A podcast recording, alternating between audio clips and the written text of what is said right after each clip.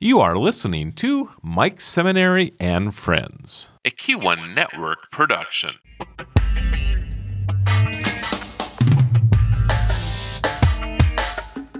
As you well know, there are very few things that drive me to excitement than music. Music has been part of my life, I suspect, since I was probably in second or third grade.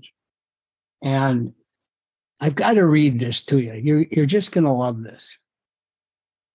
Female blues guitarists have long been an important part of the blues rock world. You only have to think of ladies like Ann Popovic, Bonnie Raitt, or Joanne Shaw Taylor to understand what I mean. And now you can also add to that. I'm going to pause. That's a quote from Blues Magazine. Another quote. So and so and so and so has proven that she will be a force to be reckoned with in the blues rock world. She's a gifted singer and guitarist who's capable of digging deep from within as a songwriter. That's from Blues Bytes magazine. I am so thrilled today to have two dear friends on Mike Seminary and Friends. The first one, with regards to the quote, is Jennifer Lynn, who is the leader of Jennifer Lynn and the Groove Revival. Part of the revival is my good friend Richard Torrance. I have known Jennifer and Richard for some time, and it's all because of music and the gifts that they have and how they share them publicly. And I couldn't be more thrilled today to say, Jennifer and Richard, it's great to see you. Welcome to Mike Seminary and friends. How are you? And I'm going to start with you, Jennifer. How are you? I'm doing good, Mike. Thanks for having us. It's good to oh, see you. Oh, it's a pleasure. And Richard, how are you? I'm doing fine, Mike. It's good to see you again. Likewise, you know that there's distance since we moved. I don't get to see you with the frequency that I would like, but we're going to talk about how that's going to change for me too. Oh, and, wow. All right. Because we're going to be talking about where you're going to be playing and how I'm going to be there uh, to enjoy it. Well, gosh, here it is. Um, I think, Richard, I've known you for about 13, 14 years, so, something like that. Mm-hmm. And Jennifer, I, I think I've known you for about eight. That sounds about right. Yeah. And I have had the greatest pleasure of watching you and those that you play with perform and grow and become these incredible recording artists. And I don't very often have the pleasure of having recording artists of your stature on. So I, I, want, I want to say thank you for joining me. Let's back up a little bit. And I'm going to start with you, Richard, because I, I think teeing up Jennifer with your background is going to be really important. I knew of your band, the first one. Well, actually, not the first one. I, I knew of Trade Winds 5, not the original band that, that you formed a little bit before that. I knew of your band because you guys were recording artists before almost anybody else that I was aware of in North Dakota. You, you, grew up in Bismarck. Back in the day, there were probably 50, 60, 70, I don't know, garage bands, but your band was the one that was just knocking it out of the park. So, so my first question for you, Richard, when did you know when did you know that music was it was it? That was in your dna and that was going to be what you're going to pursue? Wow. Difficult question there mike but i, I can tell you that i have pictures of me playing one of those little plastic guitars that are like painted up with mickey mouse and, and stuff and i'm in diapers. So that might have been the day I decided that day.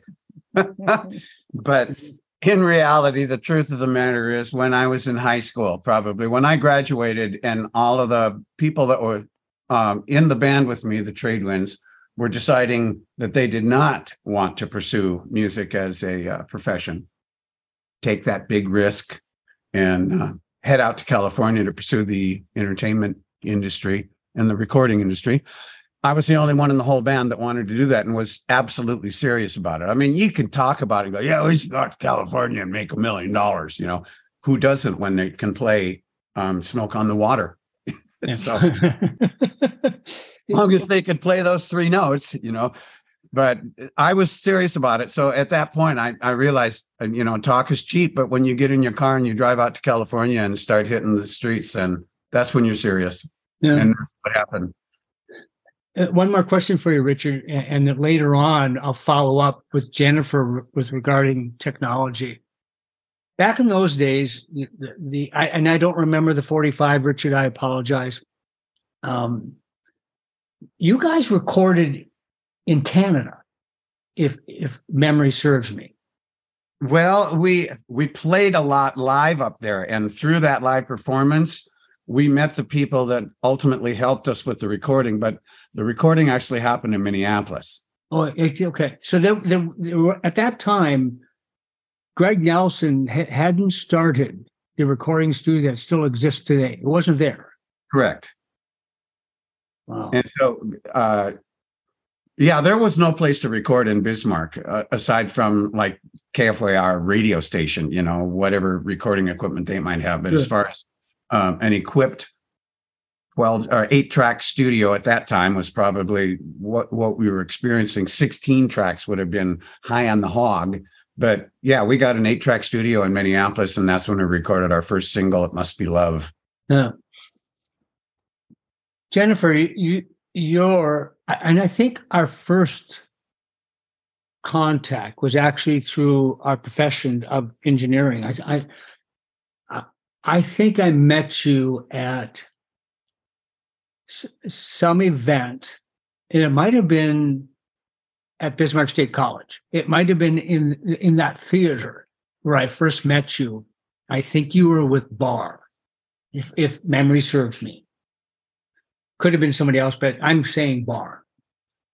You're a Minnesota product. You end up in North Dakota. You were you're a structural engineer, so so you're smart and you uh, and you were also a gifted athlete.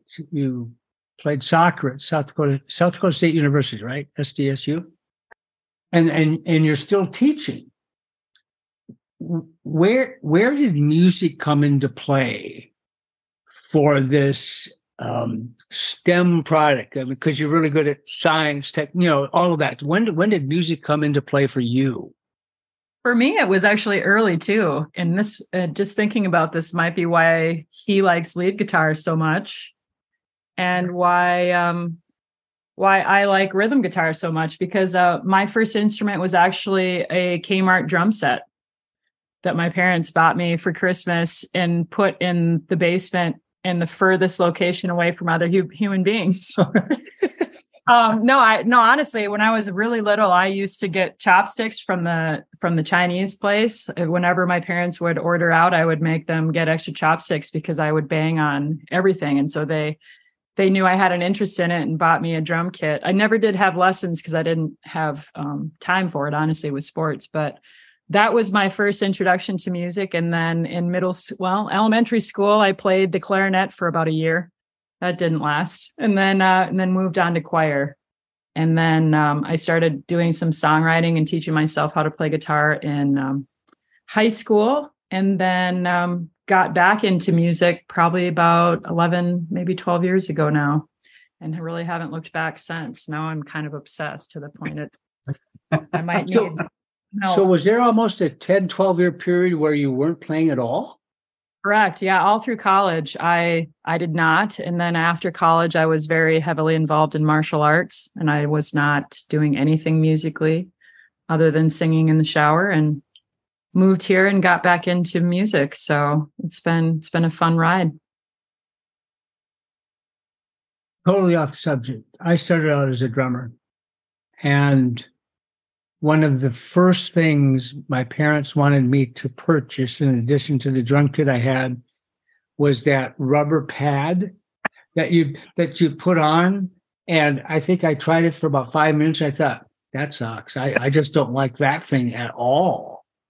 Did you have one of those on your, at least I on the snare? not. I did not, but I we had a door at the bottom of the stairs, and there were many times when I went down there to play that I mysteriously the door was closed when I went to go back upstairs. So I think that was the equivalent of the foam pad on the the snare, the door. So, somewhere there's a picture of me with one of those Dickies. You know, remember, Richard, you remember the Dickies? I don't know if you know Jennifer, but so I, I, I have a Dickie with my shirt open because that, you know, you had to have your shirt open so people know it was a Dickie. And, and I'm behind the drums and you can see kind of that pad. And I think that was the only time that, that I ever used it. I hated it. It was just, just, just awful. So Jennifer, back to you. You, you were away from music for a, a long time, fairly long time. Mhm. What what inspired you to say I, I've got to get back to that because it was it was part of my life and I want it to be part of my life again. It was my grandmother. When she was um she passed away from cancer and when she was on the final stages of it she met with all of the grandkids and her kids too of course. And it was a conversation I had with her and she was my grandmother was always very direct but in a good way and she flat out asked me why I wasn't doing music anymore and basically in so many words it was you know don't waste a gift that you've been given even if it's just Mm. for the enjoyment of doing it just to do it so it was it was really her inspiration that um i picked up the guitar again and i haven't really put it down since Now that causes me to want to ask another question uh, because I don't I don't I don't write questions down. I just want it to be you know kind of a natural flowing kind of thing. The number of times I've seen you play, your mother is in is uh, in attendance. Has your mother ever said anything about what you just shared, the importance of music to your grandmother and your gift, and that you're fulfilling that um, as per your grandma's request. Has she ever said anything about that? definitely um throughout my whole life my parents have always been very supportive they uh other than when i thought that i could fly jumping off the roof they've been very supportive of of things that i tried to pursue. They've always kind of instilled in me that um if you work hard there isn't anything you can't accomplish. So Hmm. so i've been really fortunate with that way. I haven't had from a family environment i haven't really had the naysayers so to speak. They've always my dad and my mom have always been very supportive as well as my grandparents like you just heard about so Sadly, not everyone has parents that um, are as supportive. Oh, what the world might be, right? If if we and we can, we have a tendency sometimes to be dream stealers. Are you sure you want to do that? Are you sure that's a good idea? And, and it's maybe more because of our insecurity, not so much the person that we're talking to. And um, unfortunately, that happens. So, so Richard, I first heard of, of your name. I knew of the band, Trade Winds Five. I didn't know who you were. When you went, you came back to Bismarck, and a mutual friend, Ron Turner, who I had jammed with, said, "Have Have you seen Richard Torrance?" I said, "Well, who is that?" He, he tells me this at the Y. And then I think the first time I saw you was at the company party that the company, the engineering firm that I worked for, where you were you were hired and played, and I thought, oh God, this guy is really really good. And so my my next question for you is, I have since I've come to know you, I've actually had the opportunity to learn that there are a lot of musicians, but particularly guitarists, that one way or another you've mentored them, either by them just observing and maybe a casual conversation, or you've mentored them to um, a, a fairly significant degree. In Mhm. this case, Jennifer, um, and, and I hope I, this isn't off-putting when I say this, Jennifer. Richard, I, I- as I observe, you've been an incredible mentor for for Jennifer because of your background, your talents, your gifts, and just your willingness to say, hey, "Let's do this thing together." What what where did you get that? Because some musicians aren't necessarily as receptive to the idea of mentoring somebody. Where did that come from for you? Hmm. Well, I can tell you that in uh, certain times in my life when I have attempted to be a guitar teacher and just open it up to students and work out of a guitar shop. And and you get the the the young kids, the 12, 13 year olds that uh, you know their parents bought them a guitar for Christmas and they have no desire to play at all. But you know, the parents pushes them into the guitar shop and says, "Come on, we're going to learn. I bought you this guitar." And you can tell that week to week that the kid hasn't even pulled the guitar out of the case to play it. He has no interest in it, you know. So first thing that I learned was, yeah, if you're going to have a student, the student has got to have a desire to play. So that really narrowed it down back in those days when I was attempting those things. So I stopped teaching because it was just too frustrating for me. I couldn't take, you know, $30 for a session and the kid's not even picking up his instrument, you know. So I would pretty much just tell the parents, mm, I don't think it's worth it yet. Give him another year, let his hand grow a little bit, see if he's interested. You know, their parents nowadays have their kids involved in so many out of school activities that there's not time to learn. They don't they don't have chance. They'd rather be outside playing or on their devices. Anyway, fast forward now i'm let's say 14 years ago maybe and and um, i'm working as a music minister in uh, good shepherd lutheran church here in bismarck and because i'm involved with youth music youth and um, contemporary christian bands teaching people how to play certain things so that they can play in the band it came much easier because these people were excited about playing. And it just so happened that while i was involved in all of that and feeling more confident and just having an overall better attitude about if someone approached me to want to learn something from me musically. Because these people like i said were anxious to learn and um, very receptive to my teaching. So jennifer and i met um, i want this to be her story but when we did meet her interest in my career was, was I mean, first of all flattering to me because i didn't know her too well obviously we had just met but for her to just, I can talk about my career for hours. so to have someone go, oh, tell me more. Okay, sit down. Let's have some coffee. you know, and and uh, and then we started taking lessons. I started giving her lessons, and I was just amazed at how fast she learned. Just literally the fastest learner I have ever worked with.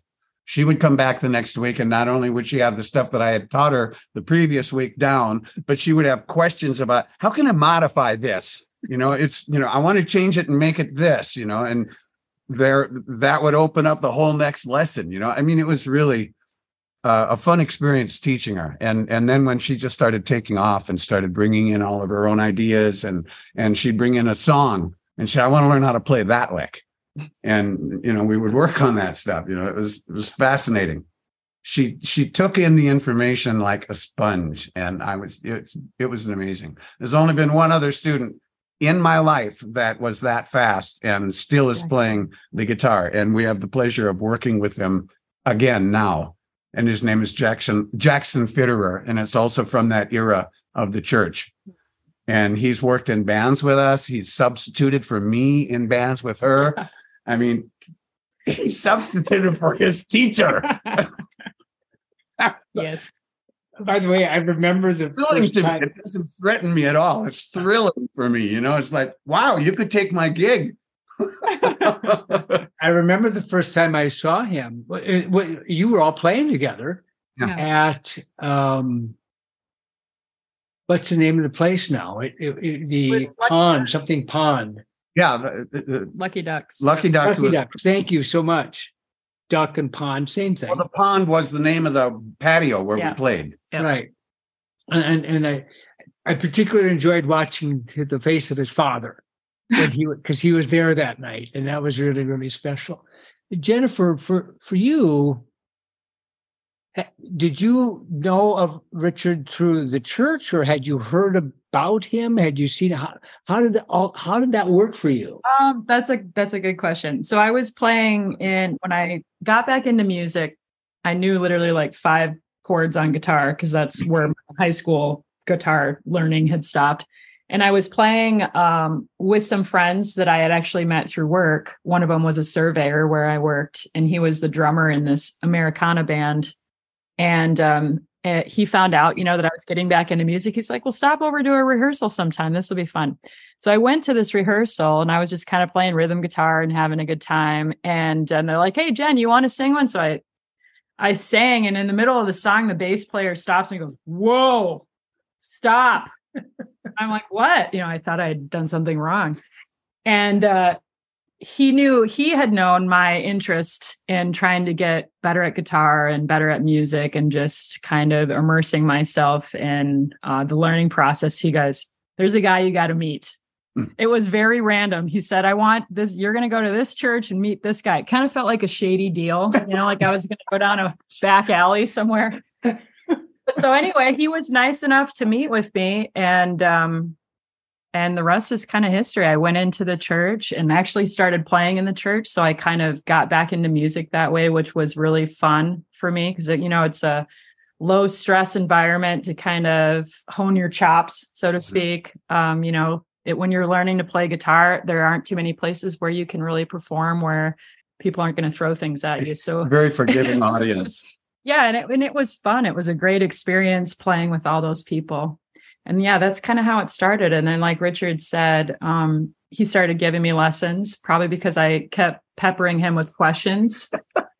And it was just like hey you know in a half hour we can answer all these questions. And then yeah it just kind of snowballed to to um, where we're at now. Where during covid we started writing music together and it was really out of we got to do something because we everyone was going crazy and one thing kind of led to another and now we're on our second album together which is really fun so. We'll get to that in a second. I, I was chuckling because you know bismarck mandan has always been a very unique e- ecosystem when it comes to music because there have been educators in the systems right that inspired young people and it's still there today. Mm-hmm. and so then but I'm of the vintage, and Richard probably could nod his head and say, "Yeah." It, back in the day, you had a guitar in church; they thought you were all going to go to hell. Starting with the guitar player, and then the people that would I like the music, right? Guys like Craig Schweitzer and some of those in Bismarck Mandan changed all of that. It sure did. And uh, th- that just another evolutionary step in the great value of music, and in this case, a worship setting. And so it's just really cool to to to hear that. I actually was going to ask a question, Jennifer, about COVID.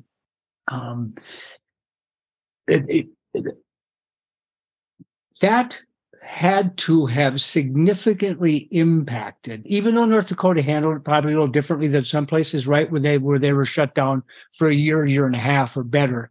That had to have significantly impacted you in terms of what are we going to do now? Yeah, kind of walk me through how how, how you approach that and then go back to the recording and writing piece that you just had alluded to are we talking from a music sense mike is yeah the, the, the ability to play and perform yeah well um the interesting little uh, tidbit was I I've always had a desire. I'm a studio nerd. I do like performing live, but the studio for me, because I love songwriting, is my I would live there. And so the funny part was I bought myself at the end of, of that year. I took some money from my music business and I bought basically a, you know, kind of like a, a home studio console, essentially. I took my mixing board out of commission, which was used for live shows, put it in the studio.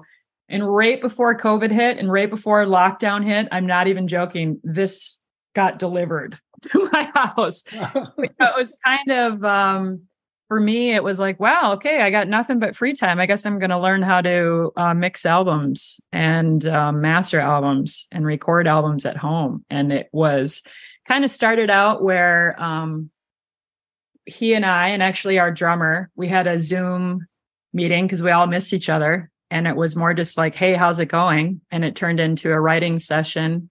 And then that song led to Richard starting to come over because, you know, they were just kind of starting to understand a little bit of what COVID was really all about. And they were starting to say, like, okay, it's it's okay for you to hang out in small groups.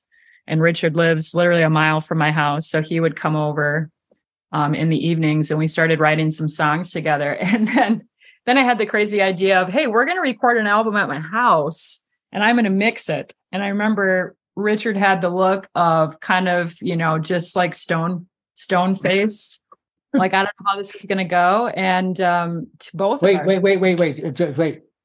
You cannot say stone face. That's and true. Music in the same pot. You just can't Yeah, say yeah, yeah. People right. are going to think something else. Good point. Let's say he had. You know, it might have been a stone face there. Yeah. I'm sorry to interrupt you. Continue. stare. Okay. stare when I had said that, and he was kind of like, "Okay, well, I guess we'll see how this goes." You know, we had nothing but time, so we might as Yeah. well.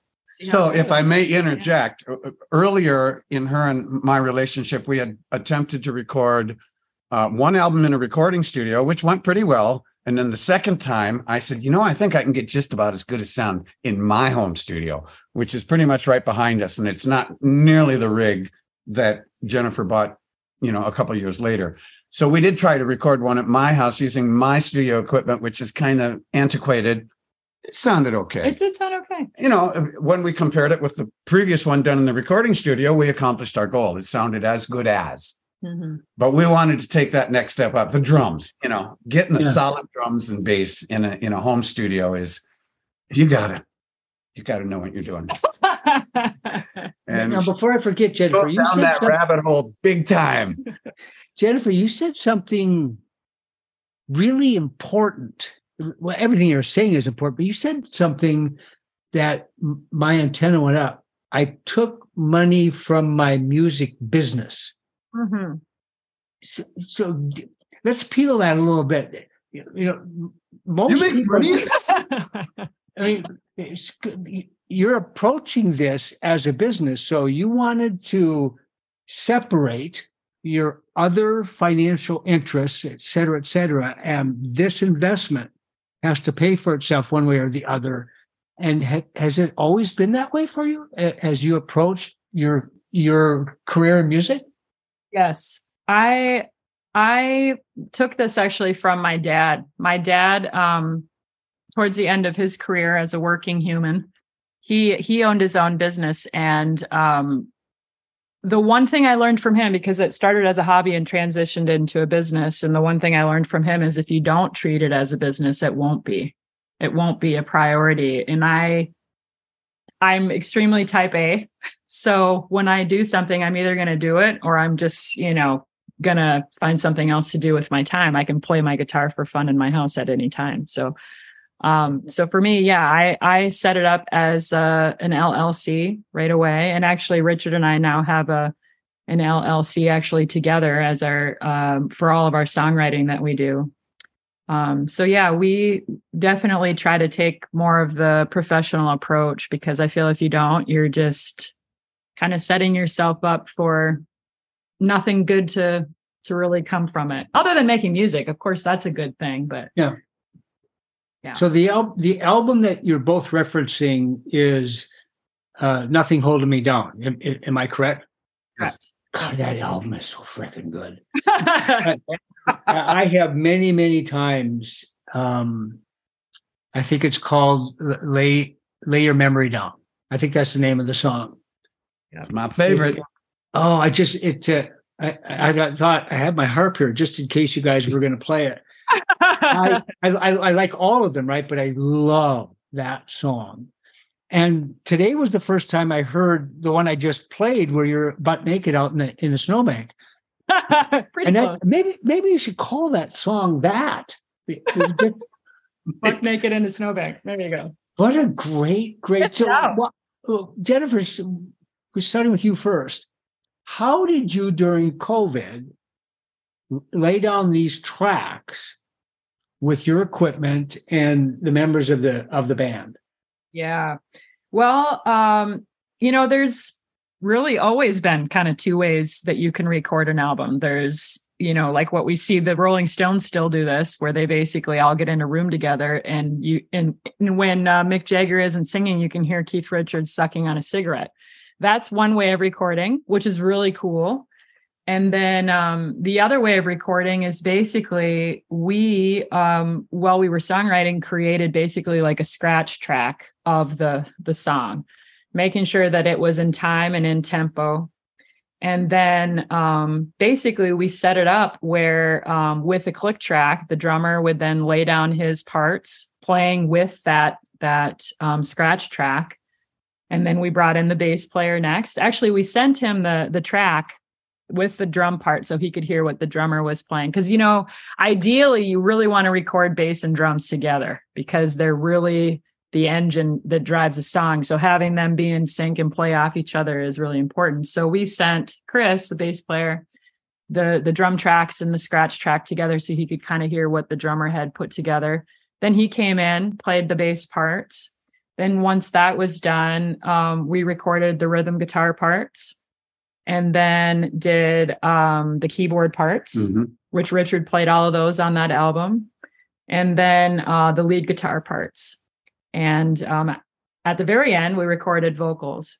So we built it basically from the ground up, which is uh, still a common practice, even not just in home recording. They do that in a lot of studios as well, just to make sure that each track is very isolated in case you want to you know, add any effects or what have you, because otherwise, you know, you add reverb to that and you might have some drum track that's bleeding in and it gets messy in a hurry. So, mm. Richard, have you ever played with someone that at times sounds exactly like Bonnie Raitt? I mean, other than Jennifer, have, have you ever? I mean, there are times I'm listening to Jennifer. She sounds, and Bonnie Raitt is one of my faves, just one of my faves. Uh, Susan Tedeschi, but I mean, have have you ever played with somebody with no tapes like that? Totally honest with you, no, I have not. And you know, I spent a lot of time doing live performance in Las Vegas and had the pleasure of working with um, countless incredible vocalists, you know, because there's a lot of really strong musicians in Vegas because there's a lot of work there. But when the minute that I heard Jennifer's voice, I, I heard a uniqueness that I, I, really, really enjoyed listening to. So, you know, if one human being in, enjoys listening to it, there's going to be a bunch of them out there that also will enjoy. So it was just a shoe in for me, you know, for us to eventually start trying out gigs together and seeing what worked. We did duos together. We played in a four piece band. Yeah, and we still do. They're fun. Yeah, they're very fun. In fact, it really, it's almost better for us to do that because it's like, you play that in that part of the song? no, that's not the chorus. She's saying to me. but uh, so anyway, but I digress. I was, you know, I lost track of what I was saying. What was the point I was making? That uh, you had never. Oh, yeah, so there are t- there are moments when we are on stage when I will I will still be so taken by the tone of her voice or how she in, uh, uh, in phrased something or an embellishment she just tried that I picked up and uh, it'll just like bong, you know, like all right, I like that. it's well, fun. Here's how here's how I'm going to say it. I saw a clip once of Michael Bublé. Is that his name? Bublé. Yeah, and he invited this young guy on to sing with him. And here's what he said. He said, "Holy shit balls." That, that, that's what he said as this kid was singing. And I had the same thought the first time I heard uh, Jennifer. I, I it's just a such a such a gift. Yeah, we add yeah. that press kit. Holy shit balls! Yeah, it, uh, I don't think we're going to edit that out. I think we're going to roll with that because that'll that because you know Michael Bublé, if he can say it, why can't Mike Seminary? Right? That's right. That's right. I don't have I don't have a beverage named after me, but that's a whole other story. Yeah. So COVID hit, and it gave you the ability to really dig into songwriting and recording, but it also changed the landscape of venues that and it's i think i think we're still dealing with that between covid how it impacted impacted both the facility and then the, the, you know the musicians that were available to play. And then this whole thing about the workforce shortage deal. Mm. and i'm seeing that in a lot of different places. Mm-hmm. how are you jennifer how are you reaching out? Because i'm going to start talking about your tour here in a little bit and your website and all that kind of thing. How how did that change how you approached how you're going to market mm-hmm. the you and the band and your ability to play and get on the road? Great question. Um, actually, what ended up happening after COVID, before COVID, I mean, even though Bismarck and Mandan are smaller in population compared to where I grew up, which is the Twin Cities, we actually had a pretty thriving music scene, in my opinion, based on the population. Not only was there was there venues for people to play, there's ridiculously talented musicians in this town that were performing on a regular basis. And what I noticed post COVID and like what you're describing is spot on, where I don't want to say that a lot of the venues dried up, but they kind of did. It became um, a thing where the people that were wanting to do original music, it was a little bit harder to do that. And so what ended up happening is I, have been working with the, the Bismarck Elks in town. And the reason I love that place so much, one, they're the second largest Elks in the whole US. So the facility is very nice. They have a very nice ballroom space that fits close to about 300 people seated with a nice stage. And um, we have been hosting a blues jam there, me and, and um, our band, basically. yeah pretty much. We've been hosting a blues jam there, and we it's we're on our third year now of doing it, and and uh, obviously co- it didn't run during COVID. But after that, I said to Richard, I have this idea that I really want to run past someone to see if I'm crazy. And the idea was basically utilizing the space at the Elks, the main ballroom there, to have seated, um, ticketed shows specifically for people who were doing I don't want to say more creative, but not like a typical bar gig. So it, it's like themed shows um, that are tribute concerts to everyone's favorite bands, um, which we're which we do all the time. We did, actually did one our, earlier this year, a tribute to the Allman Brothers, which was really great. And um, I've been bringing in a lot of my friends from Minneapolis who are very talented musicians, and also um, featuring some of our local musicians here that are what I would consider A-list musicians, no matter where they would live. Um, and what we found, it was really funny because I remember I said to Richard, I said, well, this is either going to be really good or it's going to be a total disaster, you know, because you just don't know. And we, Mike, have sold out every single show to the Again. point to the point that we have almost almost every show we've we've had now and this isn't just you know my band that that is performing like i said there's a lot of talented people we we get to perform we do one show a month and we've sold everyone out. And almost every show i get people emailing and calling saying if there's a cancellation let me know. So what that told me is that one um, you know people really really really missed live music. And two they really in this town will rally and support people that are doing really cool things with music. Mm-hmm. they won't necessarily go to the the stereotypical bar gig because um, you know that is a, a little bit different crowd and it has its place and it's fun but these shows are really specific they start at 7.30 like i said there's usually a theme it's a seated event where people can sit and and have a good night of it and when we do these shows you know um, like especially the Allman Brothers show, it was absolutely dead quiet while we were performing. I mean, people were so into the music yeah. and just enjoying the evening.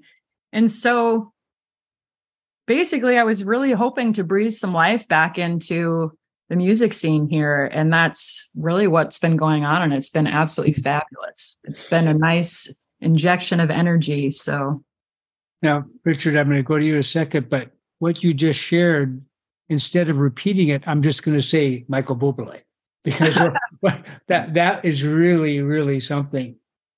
Yeah. Uh, Richard, you've been playing for a while, uh, so I, I have two questions. One is I'm experiencing this. Sometimes my hands bother me a little bit because that that just can kind of happen, right? So my first question is, do, your hands work the same way they did 30 years ago? Are you modifying to adapt to um, the maturity thing that we experience. Oh, you put it so delicately. yeah, I absolutely am. And it started a couple of years ago. I'm approaching my 73rd birthday, and I'm proud of that because I'm still singing and playing. Um, but yeah, I've had to modify the way I hold my neck. I've had to modify the way that I play solos because I will just be ripping a solo out and, and I will apply pressure to the wrong side of my thumb, which will go crazy because there's arthritis setting in. And uh, I don't want to even get into the pain level. It's just like a jolt. Someone took a needle and just poked it into your thumb and it hurts. And it's very distracting on stage. So, yeah, I've been, uh, instead of using my thumb as a vice now, I, I try to always flip it over to my left side and let it ride along the neck. Yeah. But there's still certain situations where you just can't do that. You know, sure. I mean, we're, you, got lifelong habits that I'm trying to modify. So, yeah, it's painful, uh, painful on this hand too. But oh, if you don't mind that I ask, I, I'm just curious because when I hear you, it, I'm I'm hearing Richard from 40 years ago. I I, I don't hear that. Is my well, that's why I asked. While I'm actually in the act of playing, unless I do hit one of those spots where it just sets a jolt of pain through me, I I don't feel any pain. I am completely in bliss when I am playing. It is it just music takes over, the guitar takes over I have no idea what I'm doing on stage. Mm-hmm. That's why people say, well, could you play that solo again? No. Never the same way twice. Well, the, the, the second part of that question is it has to do with my observation. When I see you playing, I see a person that if I knew you when you were 18, 19, 20, that's what that's what I'm seeing. A guy that still just loves it. How much of that that I'm seeing has to do with Jennifer and the people that you're playing with? Great question.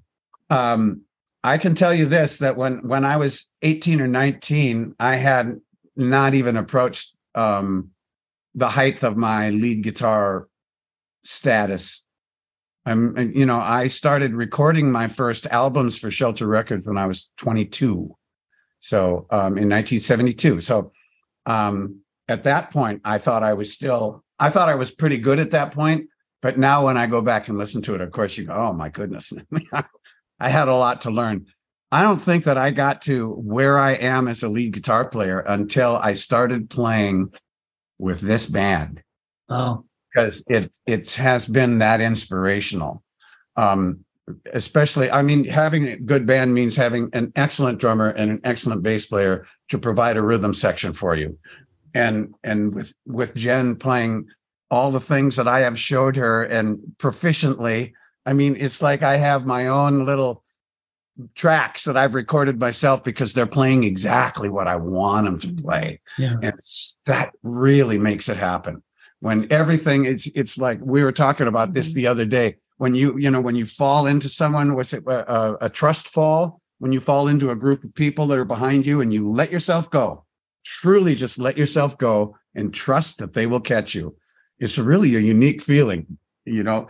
Mm. that's what they provide for me. I am a trust fall back on them and i can just float on top of the rhythm section that the band provides me with and the soloing that i have been and well you're hearing it on the albums some of my some of my peers in this town, other guitar players are coming up and saying, "You're playing like I've never heard you play before, man." So I'll I'll take that as a compliment. That, and that's why I had to ask the question because I have had this conversation a number of times with the lead guitarist of, of my last band, who is a, a very gifted player and we've talked a number of times about some of the legends. Uh, I mean, the, the, you know, the rock gods. We've said, no, they haven't done a new thing in 40 years. So what, what they did back in that band in 1967, they haven't done one new thing. And we specifically talked about you once. And so that's why I had to ask the question because it's pretty amazing. pretty, pretty amazing. Jennifer, let's start talking about the road show and the gigs and all that kind of thing because i'm so excited because i i as i look at the I didn't cut you off. I hope, Richard. Did I? No, no, Okay. no. no. Um, because if if I did, you could say Michael Bublé, and then we'll go back to what what it is we want to talk about. Okay. So all of this information, folks, by the way, is on uh, the, the website J L Y N A N D. So that's Jennifer Lynn, but it's J J Lynn and the grooverevival.com. www.jlyn and the grooverevival.com. Great website, by the way. And when you go to it, watch the video of my friends almost butt naked in the in uh, Swimsuits. I- i- yeah in snowbanks playing and making this video. It's great. It Let's start talking about the venues. You, you uh, May twelfth, you're at TAC Music Venue. Is it in Moorhead or Dilworth or kind of like really close to Moorhead. It's in Dilworth. So, Okay. uh, but I mean, it's depends on who you ask. So I kind of typically refer to it almost as Moorhead because a lot of people kind of associate it with that. Do you do you want people as much as possible to pre-purchase the tickets, go to the website, buy a ticket for the event, or can they do it? Walk walk me through that. Yeah. Um, well, it's going to be pretty much like any concert where tickets at the door are slightly more expensive than tickets purchased ahead of time. Because obviously, um, for uh, from our standpoint, tickets purchased ahead of purchased ahead of time help us out to know um, just the logistics of things that evening. Um, because all of these shows, Mike, uh, based on what we've been doing here in Bismarck with the ticketed shows, and basically it's equivalent to where I book the venue and do all the things that's what we're doing on the road. So all of the ticketing, we're handling all of our own ticketing. Basically, I seek out the venues and try to partner with venues that I think have the artists in mind, meaning they're good, good par- people to partner with. And um, so yeah, it's it's been really fun, and we're looking forward to kind of branching out and and trying to replicate the awesome stuff that we have going on here in town and and taking it on the road. So that's May twelfth. Mhm. 15 bucks in advance uh, on the website, right? Yep, and that that show is actually a themed show. Um, we're basically doing a tribute to um, we call it the British Invasion. So it basically starts with the Beatles, and then it and then it basically culminates with some of the best blues rock um, bands that came out of Britain during the the 60s and 70s. And um, the reason we like to do that is I like to pay tribute to the music that has inspired our music. So we will be throwing some of our originals in there, but it's also I like I'm a nerd, so I like to walk people kind of through a storyline with the music as well. So we'll talk a little bit about some of the bands and some of the behind the music kind of a, uh stuff like you see on the VH1 behind the music. Um, talking a little bit about some of the songs in general and just talking about the music that was coming out of that time period. Are all all of these I'm going to talk about May 13th at KJ's Hideaway in St. Paul, the second, June 2nd, the Hall, Fargo Brewing, the Hall, Fargo Brewing, uh, June 3rd, Grand Forks, uh, just a great place, Empire Art Center. I mean, just it, it, it's just a fabulous, fa- it's kind of like Belle Mehus in a way. It's just a great, great place. And then July 22nd in Anamoose, I love this, the Prairie Pothole Music Arts Festival.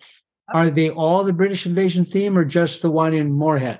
Good question. Um, so the the show May 12th and 13th. So 13th we leave Moorhead and we go to St. Paul. That will be the British Invasion show as well. And then the shows uh, June 2nd, back in basically, you know, across across the the way in Fargo for Moorhead, we'll be doing the British Invasion again. And then also in Grand Forks, we'll be doing the British Invasion show. And Anamoose is not, that's more uh, Anamoose, yeah, Anamoose will be doing more originals, and we've had some requests to do some of the Allman Brothers tunes, so we'll be busting some of those out for that show, which we're excited about because Oh, that yeah. means dual guitar craziness, which is what we live for. So every time I've seen you and you do an Allman Brothers, particularly Whipping Post, which our band used to do, I remember when I saw the original lineup, 1971, open air concerts, Midway Stadium in St. Paul. I'll never, ever, ever forget watching the Allman Brothers, ever. Yeah. It was just absolutely amazing. And it's a great website too, by the way. There's merch there, uh, videos. You can buy music. You can learn more about uh, Jennifer and Richard and, and the group. What else should people know about y- you, Jennifer, and Jennifer uh, Lynn and the Groove Revival, and what's maybe after this series of concerts? Um, well, really, we're just all about the fans. And I feel like um, for us, it's been a while since we've been able to get out and and see some faces in the crowd, which is the whole point of doing music in general. I mean, the, the really the really nice thing about the internet and social media is we have a really great fan base from all over the world. We have people online that are are supportive of our music and they purchase albums and merch and you know we're sending things overseas which is really fun and um, so for us getting to play live is really fun. And and by doing these tribute concerts i feel like it also opens the door for people who have an interest in the type of music that inspired our music. So it's kind of like you know mike it's like us going out for coffee versus um, you know the people that just immediately want to have a date or something weird. You know what I'm saying? It's it's a nice way for us to um, with mm-hmm. with new potential fans to to collaborate and have a fun night over music that we all enjoy, which will be fun because um, you know hopefully we can build um, a fan base in our region. And um, so that way, when we do eventually do shows, we can do more of our originals and people will be okay with that. So yeah. that's kind of the end goal best way for people to follow along social media on the web, the, your, your website, right?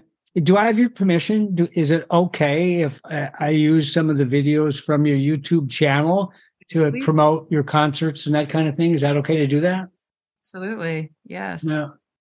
So, can you guarantee that there's going to be multiple Michael Bublé moments at every one of these concerts? That that's what people they probably won't say it that way, but yeah. there going to be plenty of those, right?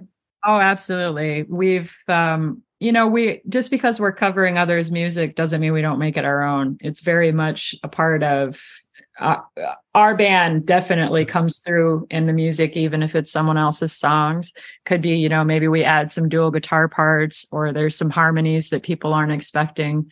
And so it's it's fun. We love doing the tribute shows because, uh, like I said, um, performing the music that inspired our music is mm-hmm. is just fun. So well, let me kind of start closing it up with this. And again, both of you, thank you so much for taking time from your busy schedules to to be on the podcast.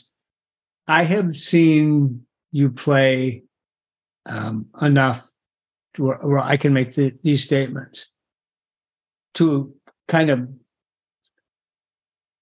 validate what Jennifer just said. They do covers, but they add their own twist to them. They do covers like nobody else. Um, there, there are times that you're going to say, Bonnie Raitt's got nothing over Jennifer. oh, absolutely, come on. Absolutely nothing. In fact, she's a lot more attractive too. and then, and when, and, and when uh, her playing skills are just phenomenal for someone that hasn't been playing that long, really. And, and then Richard, he just knocks it, just knocks it out of the park.